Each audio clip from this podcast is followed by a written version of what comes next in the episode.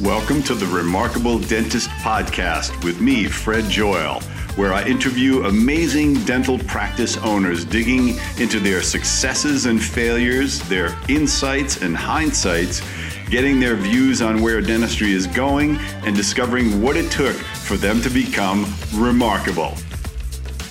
Welcome to the Remarkable Dentist Podcast.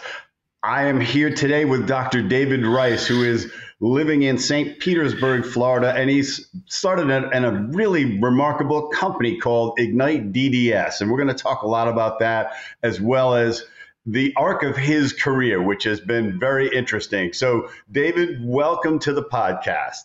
Thanks, Fred. Thanks for having me. How are you? You know, I'm uh, couldn't be better. Uh, just as an aside, I did uh, an ice plunge yesterday in Big Bear Lake. Uh, it was about 40 degrees, and my Apple Watch said that my heart rate went to 174. Uh, I think that might be too high. Um, so, uh, so David, give us give us the bullet on Ignite because I want people to know, you know, the the, the large thing that you're working on, and then we're going to talk about how you got there. Sure, so I'd love to. What's Ignite DDS?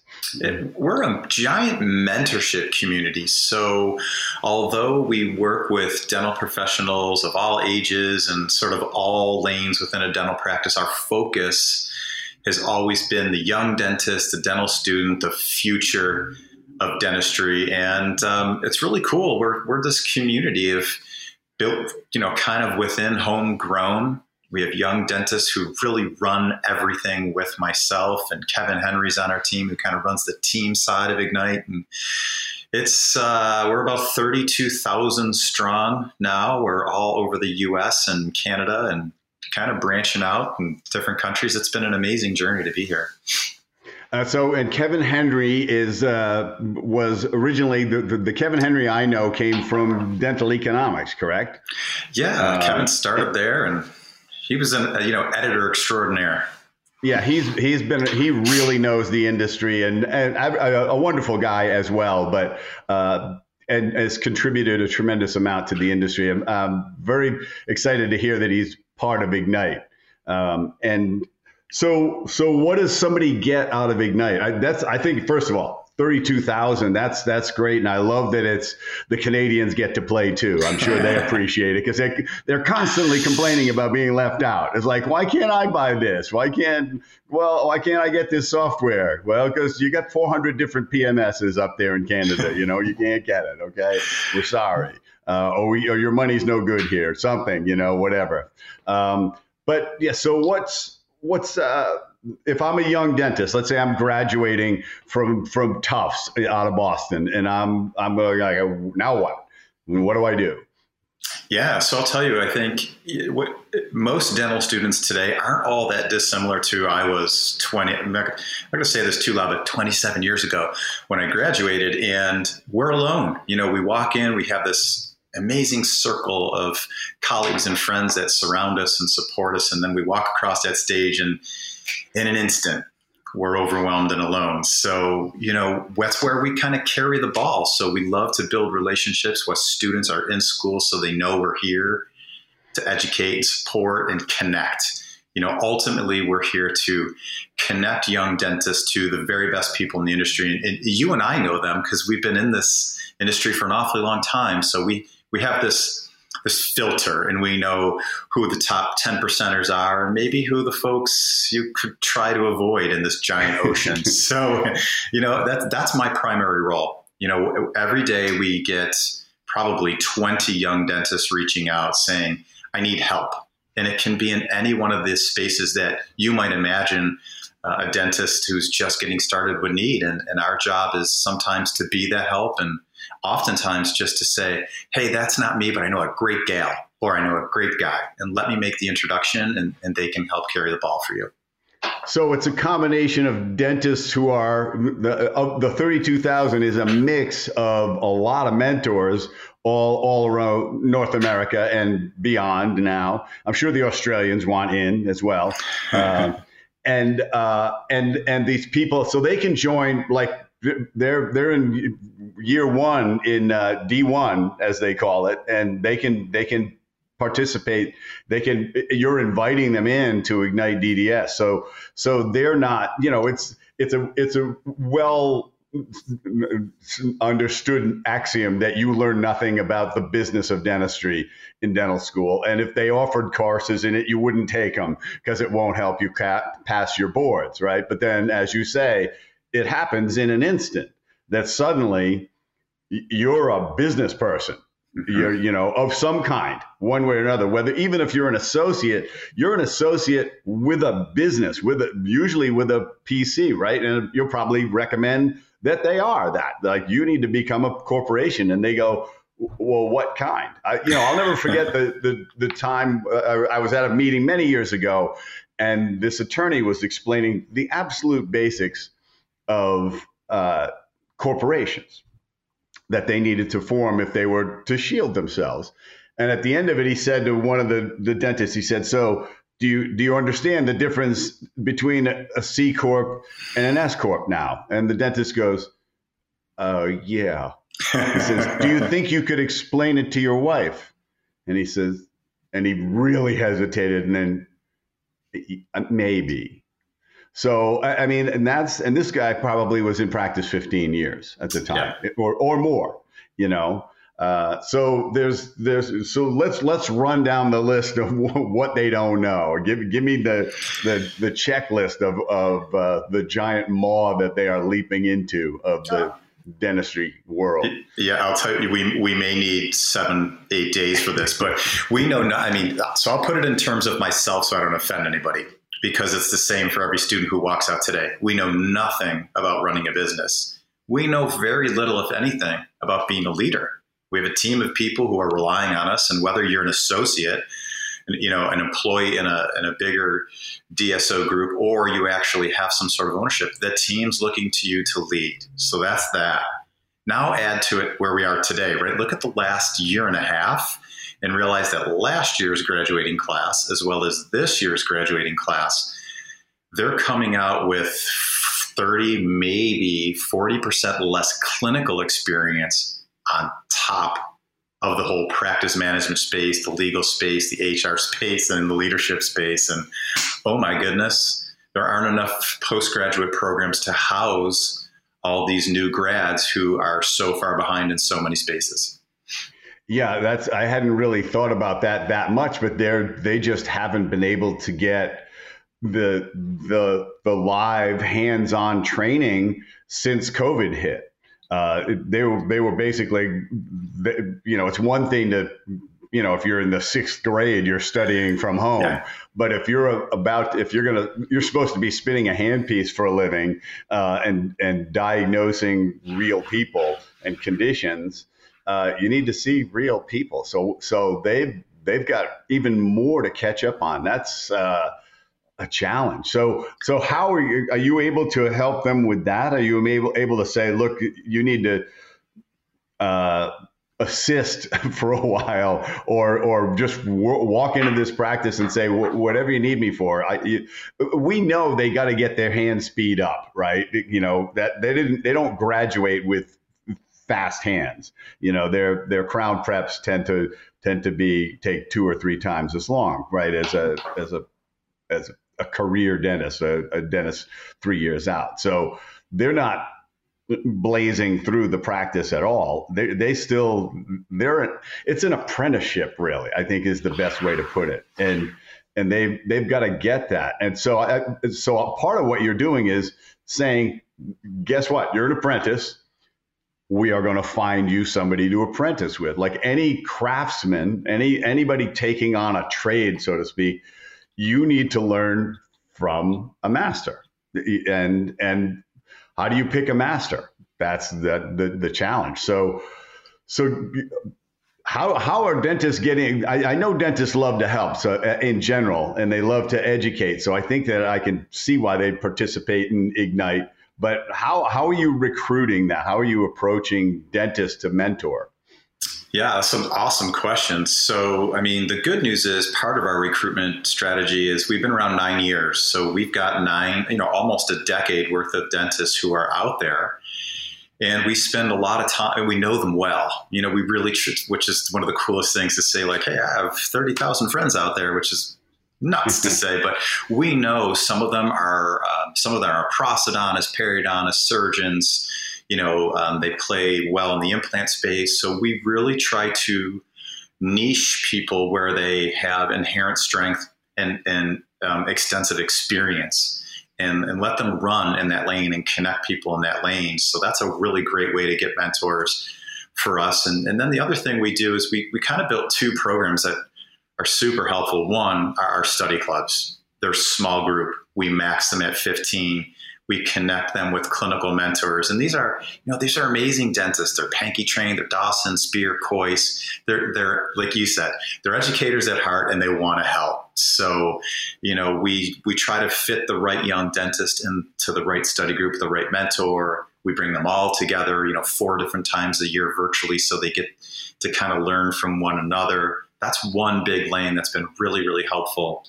And then we've built a lot of um, hands on courses for them. And, and, you know, the past 10 months, those hands-on courses have been at home.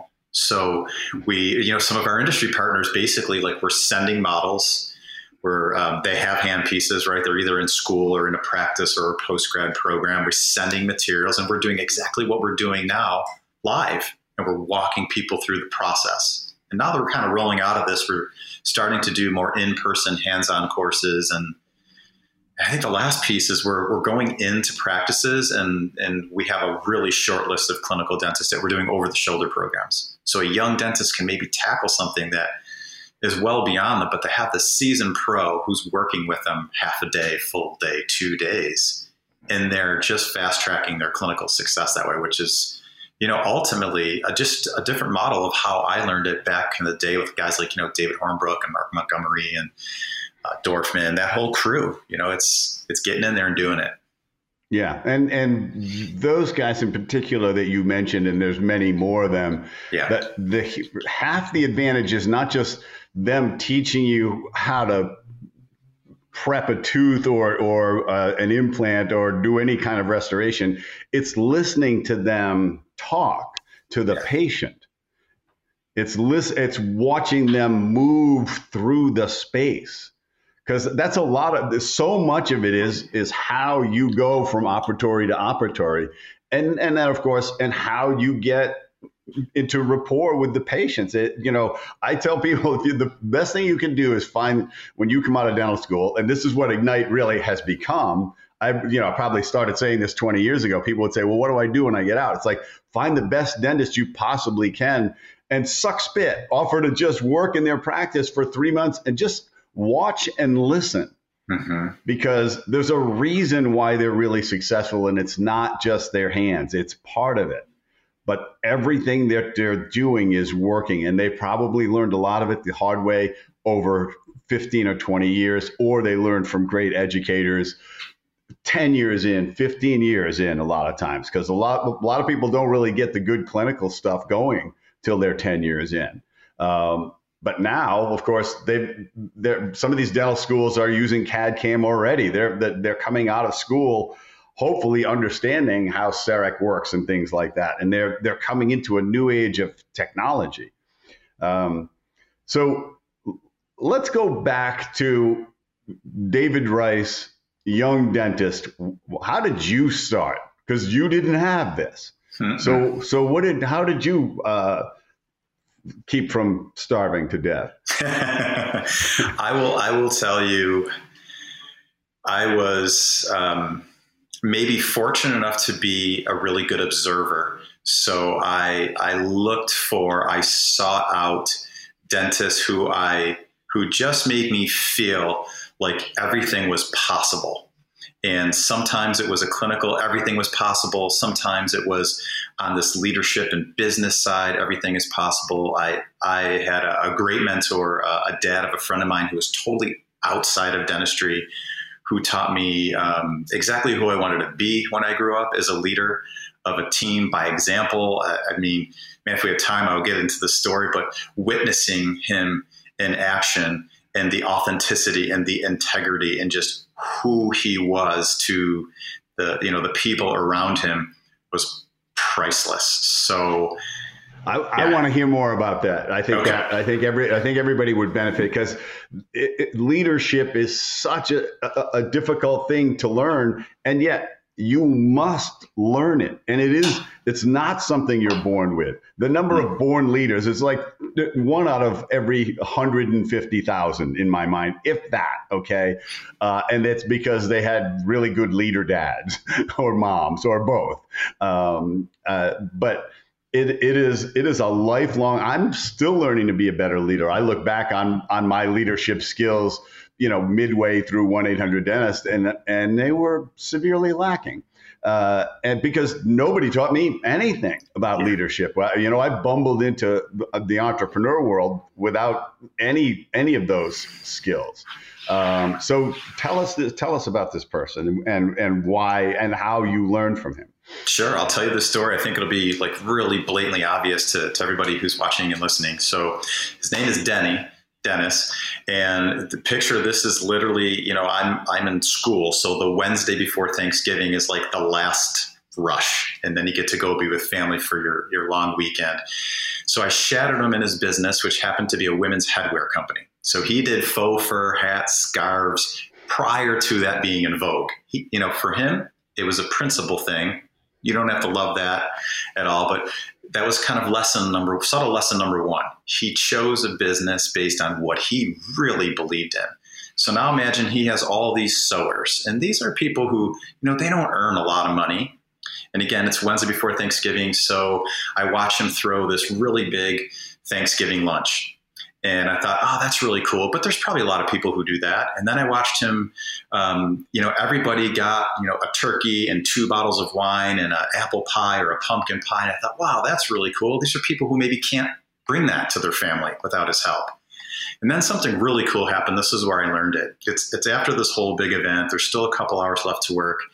And, and picture um, everybody, picture like a, you know, sort of a, a private office of, of of the of the boss, and then there's this big outer vestibule, and I'm sitting in that outer vestibule with his assistant, who's the sweetest woman. Her name's Adele. I'll never forget her face. She's like 80 years old at this time. Had been with him from the get go, and out walks this um, seamstress crying.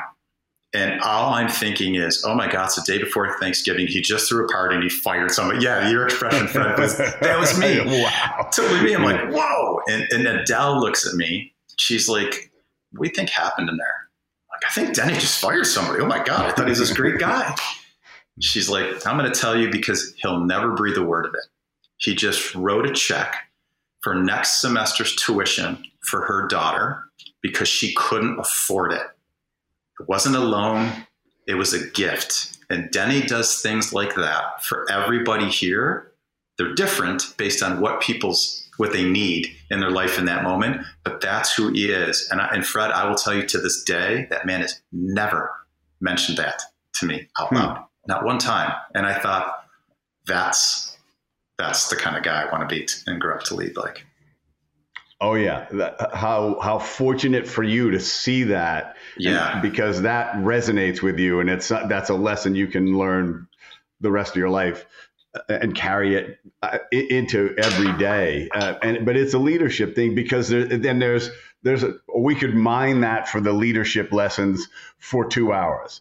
But just the fact that that there was he wasn't doing posting this on Facebook. Okay, yeah. this he wasn't making an announcement in front of everybody. He was doing it privately. Yeah. He was doing he he was completely leading with his giving hand and saying uh, and, and first of all, he knew what she needed. He had found out what it was she needed. And so, 100%. and he was, and he, and what he said is, these are my people. I, it is my responsibility to provide work for them, uh, and to take care of them. To mm-hmm. to to be the one who is who really knows and understands and can help them. The loyalty that he must have engendered with that is that's the other big lesson is you you want team loyalty. You want people who will who will follow you off a cliff and and you know, and they're not going to steal, they're not going to embezzle, they're not going to take your trade secrets to the competition. They're not, you they're, you can't even get them by offering them more money to come work for you. They go, ah, I don't, I don't, that doesn't sound like enough. I, I, I really like it here. You know, that's what can happen. So, and of course, you can do that in a dental practice all day. Um, yeah. Yeah. Um, so who else is involved? Uh, are there non-dentists involved? Are there, you know, guys like me, you know, the average Joes who in the dental industry? just, you know, we never went to dental school. We don't know, you know, doesn't there, no, initials after our name at all, really. So. Well, um, you, if you look closely, I've penciled mine, maybe crayoned mine in. I'm not even sure if it's penciled in. They might be crayoned in, but absolutely, we have you know, amazing people, you know, lots, lots of mutual friends of ours, you know, guys like Jonathan Miller, who's, you know, in a, she's a tremendous resource for young dentists in a, in a first practice space, whether they start up or they acquire. Um, attorneys, uh, CPAs. Yeah, because Jonathan came from the banking industry, from the dental division of Bank of America. Absolutely. So, so he knows all those twists and turns, which are significant. So mm-hmm. with any small business, but every every business is different. And if you're dealing with banks that have that division, you want to jump through the right hoops. So that's great. Yeah, lots of folks like that. And, and you know, for the for the seasoned pros who are watching, lots of people on the side that can then really help you too. So our job is to prepare these young, you know, dental pros for your practice. I, I think I'd like to believe our job is also to help the seasoned pro understand who's coming into their practice and and how to best onboard them and, and best ramp them up for success um, because we all think differently. So um, we've got folks on the social media side who are just masters uh, and, and, and, all different spaces that that that really round out this crew. So it's it's a nice it's a nice little community of people all working towards one end game, and that's make our profession better tomorrow. Okay, so now David Rice DDS is, has rolled out uh, and and he's started a practice. What where'd you start? Uh, what what city and, and why? Great question. Because uh, also one of my not not regrets, but if I if but if I could go back and do it differently, something I do differently. So I started off after my post grad program um, back in Buffalo, New York. I was an associate. I, I went through a couple practices. Um, the, the, for good reasons, I kind of left people who I thought maybe didn't have the integrity that I, I, wanted to have one day. So, but I learned who I didn't want to be. Oh, wait, wait a minute. Are you yeah. suggesting that there are dentists who who operate not at the highest level of integrity? Because I that's uh, that's news Shocking. to me, and so I gotta I gotta process that take take one that take that to the bank. Uh, there are there are there are some people out there. Yes, you know they're good and bad in every profession, but yes. So that was my associateship. I, I finally found. Um, the right practice for myself, which was a really good lesson if you're a young person watching, and it's it's have a strategy everything you do should be done with intention. So I knew I was looking for a practice to purchase. I positioned myself. I showed up and was present at lots of events where I knew people would see me and meet me. I didn't know anything, but at least if I was there, I had a shot. And, and then, um, you know, found a practice where the dentist was open to mentoring me, to sticking around for a year. He didn't really treat patients that whole time, but, you know, he shook hands and handed out cigars and kissed babies and you know letting mm-hmm. people know that I was the right person to take over and that's you know the whole goodwill piece that's so incredibly valuable and, and not always there and, and then and one day yeah. Well, I want to stop there because that's yeah. so important because there's there's a lot of people in in some level of transition. They're acquiring a practice. If if you're to me, there's a powerful lesson in that you want to be able to acquire a practice and have the dentist willing to stick around and essentially promote you to the new patients. It's like, look, I have found my replacement for you. You can count on this decision because I have vetted this dentist for you. That's a big difference between that and here's the keys. And and the difference is and the stats are out there is when it's here's the keys, you lose 30% of that patient base in the first two years. They just they go somewhere else or they just never come back to you. So you've bought a, a, a, practice that's got a discount attached to it that you that maybe you didn't factor in. So be looking for that dentist who feels as who cares enough about his patients in his practice that he wants to make sure they're taken care of. And that's he's selling it to you with that in mind. So really, really important lesson with all of the transitions because there's a lot of dentists reaching retirement age out there now. It's a pretty big number, isn't it? It's a huge number, which is which is great. If you're a young dentist, there are t- you know I know you're thinking you know it's COVID, the whole world's falling apart, but this is a tremendous time to be a young dentist because there's so many people who are exiting dentistry, and dentistry's been really good to an awful lot of them. So having that conversation, to your point, Fred, of hey, can you stick around? Not to take the production from me so much, but to help walk me through this process. And, and you know, a lot of good-hearted people are happy to stay and help. Yeah, and I think they realize also, oh my gosh, I don't want to sit at home all day. I got can I, I don't want to necessarily spin a handpiece, but I I like going there, and, and these are these are my people, these are my patients, you know, and and my team still. Yeah. Um, so that's that's as an important part of of the whole transition.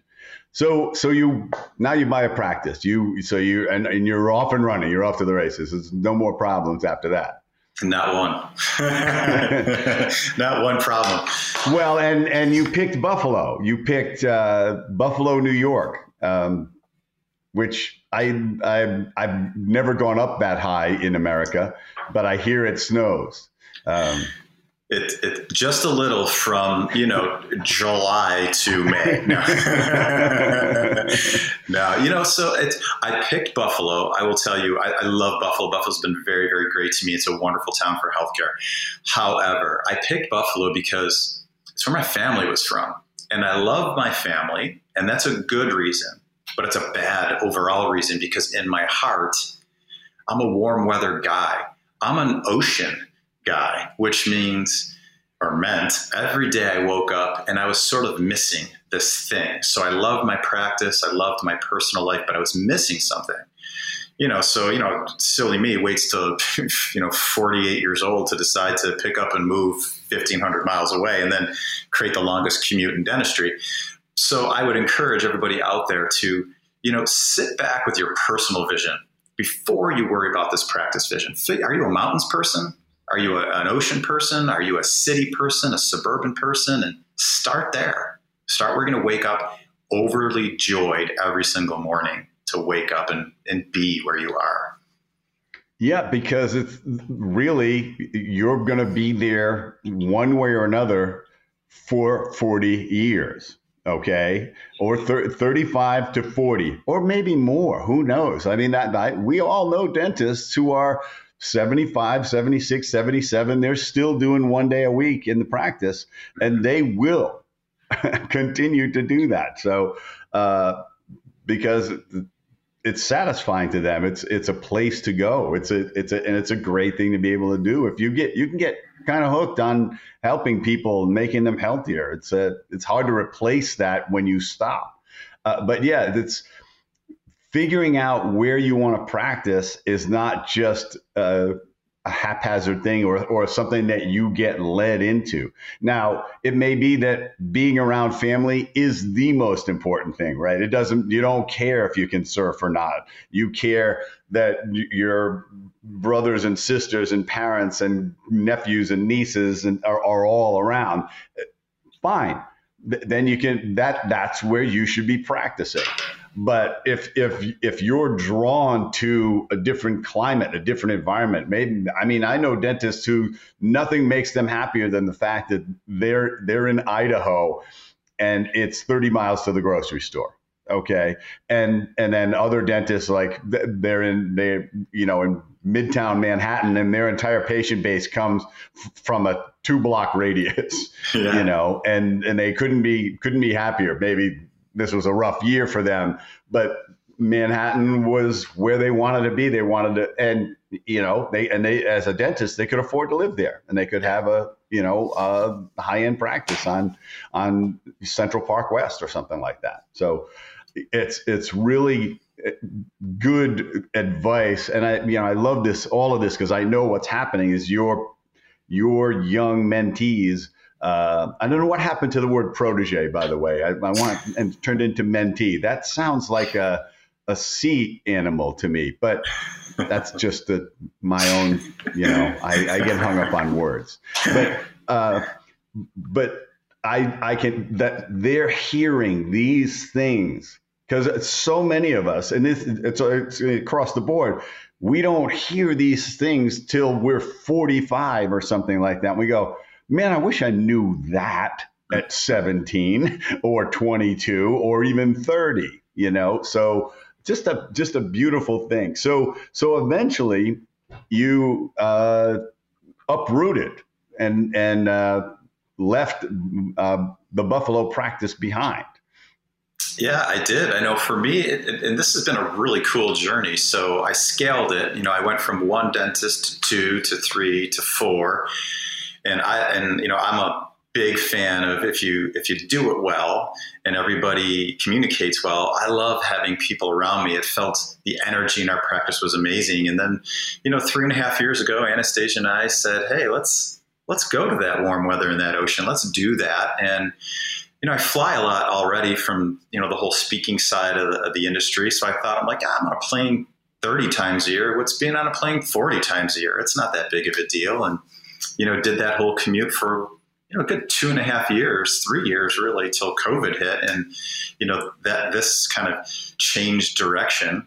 But, um, you know, you pivot, you learn. You know, we have, there were four dentists. So how do we build that so we can, maintain that structure and I get to make that commute and the practice still gets to thrive. But I part of that was me transitioning out as an owner and going full circle back to an associate so the leaders could be present full time and mm. I wasn't a disruption. You know, I was I was helpful, not hurtful. Yeah, you weren't the the the uh, do, doing the drive by leadership. You know, just pop in occasionally and and uh, create chaos generally exactly. speaking yeah i mean they, they in, in, an environment like that where so much is going on and there's this and it's so personal because between the patients and the team members that they they want to feel like the leader is there i think that that's a, another great lesson that you learned is is can i make this transition and and downshift to an associate. I actually don't know if I've heard of people doing that, but so I, I love the idea because I mean it would certainly could do that at, at 65. But you said I'm trying to I'm trying to course correct my Buffalo decision here, uh, and so so this is how I do it. So I so brilliant, brilliant move, and also. Uh, you had the team in mind when you did it. So uh, so you you were able to execute it. So uh, and so let's look at. Uh, I love asking people what they think their biggest mistake was, or if, and they, they they generally come back and go, "Wow, that's a very competitive list at this point in my life." You know, uh, could you give me a category? you know, exactly because uh, because we all we all got here with uh, not without scars, right? But they were uh, usually instructive. So, can you think of of like it doesn't have to be the biggest mistake you you ever made, but like good enough, like a big enough pothole that you that you just went, wow, that that that took the wheel and the rim right off. So, uh, sure. Plenty of those. Plenty of those. I, will tell you the one that like sort of immediately comes to my my mind because I feel like it's a really universal one. If we're all being uh, honest and open about it is um, there were plenty of times in my career that I should have said, I should have asked better questions and admitted that I didn't have the answers to the questions because I could have learned so much more instead of trying to avoid looking foolish. And I think the most productive people in life, probably the happiest people in life, are people who are just you know wide open. I don't know. I don't know the answer to that, or help me with that. Could, you know, could you show me why? Or when someone says, "Do you understand?" No, I, I don't understand. And I, I, I, leaned more towards, "Oh yeah, I got this," and, instead of learning more than I could have faster. So it took me longer to get where I wanted to go. I think I share that. I think the hardest thing for me to say for many, many years was I don't know. Mm-hmm. I, I, I thought it was my responsibility to come up with some answer. Yeah. So I became really good at creating answers that sounded right and weren't necessarily, and often were disproven over time, if not immediately by somebody else in the room that went, you know, I just looked that up on Google ruined me. And, right, people could check right away. It's like, no, that's you know, Argentina's in South America. He doesn't know what he's talking about, right? Um, but yeah, that's a that's a very powerful thing. I also, I, I hate feedback. I, I, and I know I need it. It's it's painful me to for me to get feedback. I've learned to ask for it and shut up and take it. But man, it, man, it was hard. I would like to kill the messenger most of the time when that happened. uh, that was that that was very satisfying to me because uh, that absolved me of any responsibility for the feedback. But yeah, so if you can develop that active listening and and don't know everything, you'll actually end up knowing more. I think that's that's that's really powerful. And you know what? You'll succeed more because oh, you don't you couldn't possibly know everything. You didn't come out of the womb you know with uh, you know knowledge you know you you were pooping yourself you know? So it's important to remember that like we're all learning all the time and if we're not we're in trouble. We're we're stalled and and if you're in a plane and it's stalled there's the net result is is crash and burn so uh, it's only a matter of time. You can only glide so long. That's, so I'm milking the heck out of this metaphor, I know. But uh, so what's next for you? I mean, uh, your uh, Ignite is rolling. You're you you guys are on track. Uh, you've transitioned out of your practice to uh, the a junior level.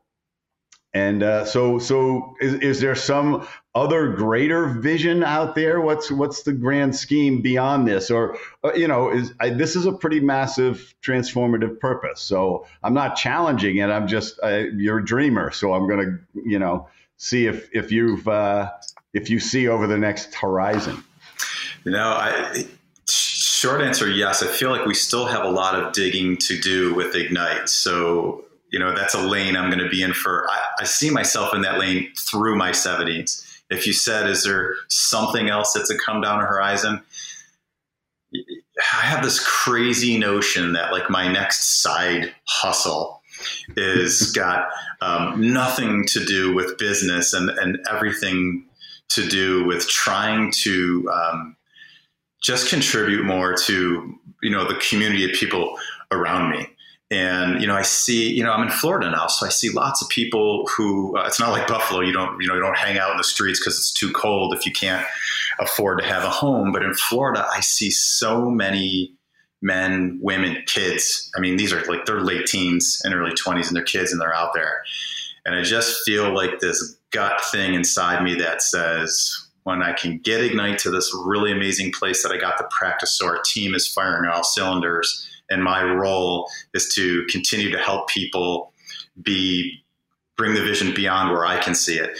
And I feel like my next job is to uh, try to just be there for the people in my community and figure out if in some teeny small way I can make life a little bit better or inspire them to maybe want something different for themselves. I know it's like way more complicated of a, you know, psychological and social psychological issue out there, but I just I don't know. That's that's where I see my last stop's going to be. Well, it's pulling you, which is interesting because you know it'll it'll take shape. The, the fact that you're not clear on how you're going to do it doesn't really matter.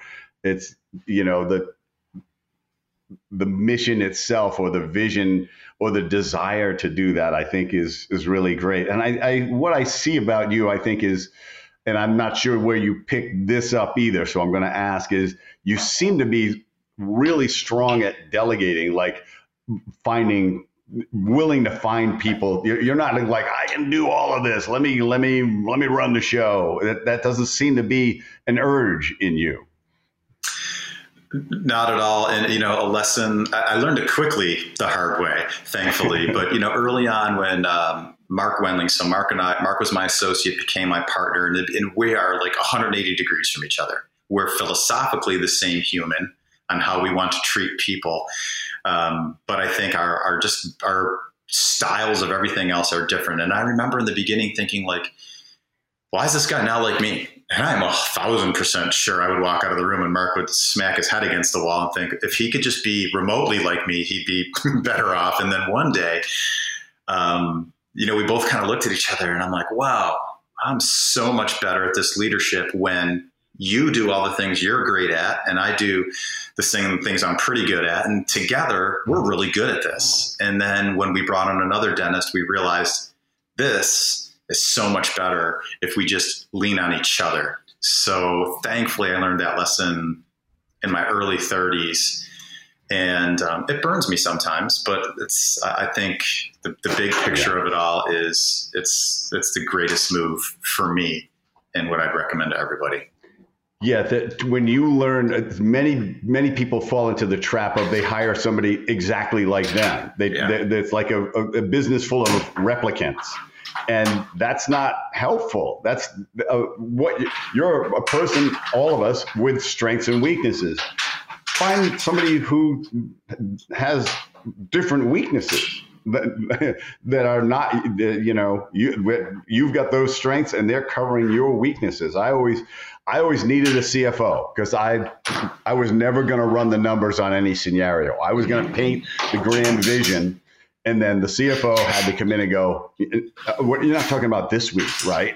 Um, and then my COO would go, "Okay, this is how long that'll actually take. I know you think we can do it in two weeks, but realistically, this is how it's going to happen, and this is who." And it would be great because I could be the visionary, but I I couldn't drive the crane the, the train right off the edge on my own. You know, there were there were people, and and and I had the same thing. My partner in 800 Dentists was we were philosophically completely aligned, but he was a master salesperson and and really understood the how to how to create a culture from a very personality oriented side and i was really strong in the advertising and communication side like but and just even like in in a sales pitch i could never do the same sales pitch twice right? I could craft it so that it was getting the best message across, but I I had to freestyle it. It was just the way I was going to go.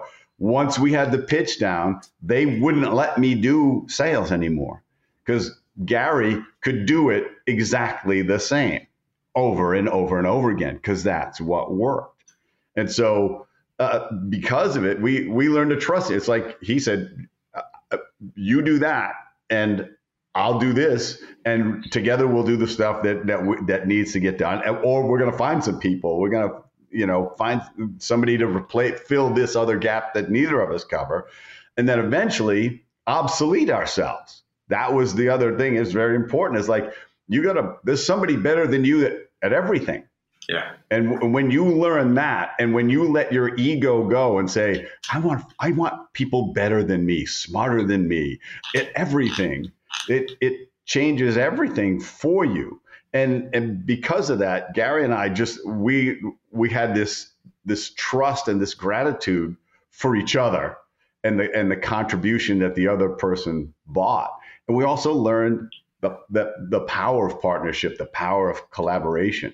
Um, learned it all the hard way millions down the drain learning it. As you say you don't call it right. One of the hardest things you know and everybody I, I, think the message it's important to put out if i were talking to young dentists i'd say you are not going to hire right every time okay? Right. if you do it 70% of the time you're crushing it okay you are you are in, in the, a one percenter in terms of it it's we're if we're doing 50 50 most of the time we're doing we're doing really well. It's really hard to find people.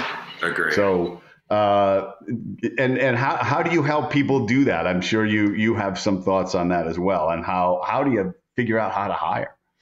Uh, you know, I think you. I'm always looking for people who are just highly motivated. You know, you can you can teach people to do anything. They have to come with the right attitude. They have to be thirsty for it. They have to want it And step two is, you know, build a program that continually coaches people along. Don't don't just let it randomly happen. Trust people implicitly, but verify and, um, and get out of their way. That's it. That's the recipe. Yeah, it, there's never it's never going to be so much set it and forget it. It's like you have to keep growing them. You have they have growth is what makes their job satisfying. It, you know, and, and a lot of times they're not in dentistry, they're not going to get promoted, right? They're they're, they're right. going to be in that position. So it's more important in in our industry than uh, than a lot of other industries to say we're going to you know you're an assistant. We're going to get you extended function training. We're you know you're you're doing this. We're going to teach you to do cancer screen, screening. We're going to get this new technology. You're going to learn how to assist me on that. That's going to make their career interesting. Um, and because it's because they're never going to get promoted to dentist you know? Absolutely like, yeah. So it's it's a weird thing about the industry but it's you know when you when you accept the reality, uh, it's it's a heck of a great place to go to work every day for it everybody. It, uh, it, it, can be, and I, I, think that's you know if dentists know that, and you say, look, as a leader, you can create an environment where the patients are appreciative of what you do. Your team is excited to come to work every day, and you are fulfilled because you're making a tremendous impact on your community. That's not easy to find. You know, it's, you know, how many jobs are like that? Um, so, uh, thank you for all of this, David. Is are there are there any other any parting tidbits of wisdom that you would like to pass on to to dentists in general? And and of course, you're still looking for mentors, right? You're always looking if so. Uh, tell me tell me what uh, what you want to say to dentists out there who are listening who who this appeals to them. They go like well i would do that. How do yeah, i do that? Absolutely. No i guess parting words are love what you do. If you don't love what you do figure out what you should be doing. And if you are at all interested in bettering the next generation and kind of together we rise mindset which is what we believe in please reach out um, you can reach me, david.rice at ignitedds.com is my email or at ignitedds on Instagram, probably the two easiest ways to reach me. But please do reach out. And, and Fred, thank you so much for having me. Uh, yes, and of course this will be in the show notes, so you'll be able to find him, and you'll be able to find Ignite DDS. We'll have the URL there. Um, and uh, thank you, David. It, it, always excites me when I see somebody who's who's taken their career and, and found something that has just tremendous impact. And so uh, this is one of the reasons why I was so eager to have you on the Remarkable Dentist podcast because I think what you are doing is is very uh, powerful and and you come from just a generous place.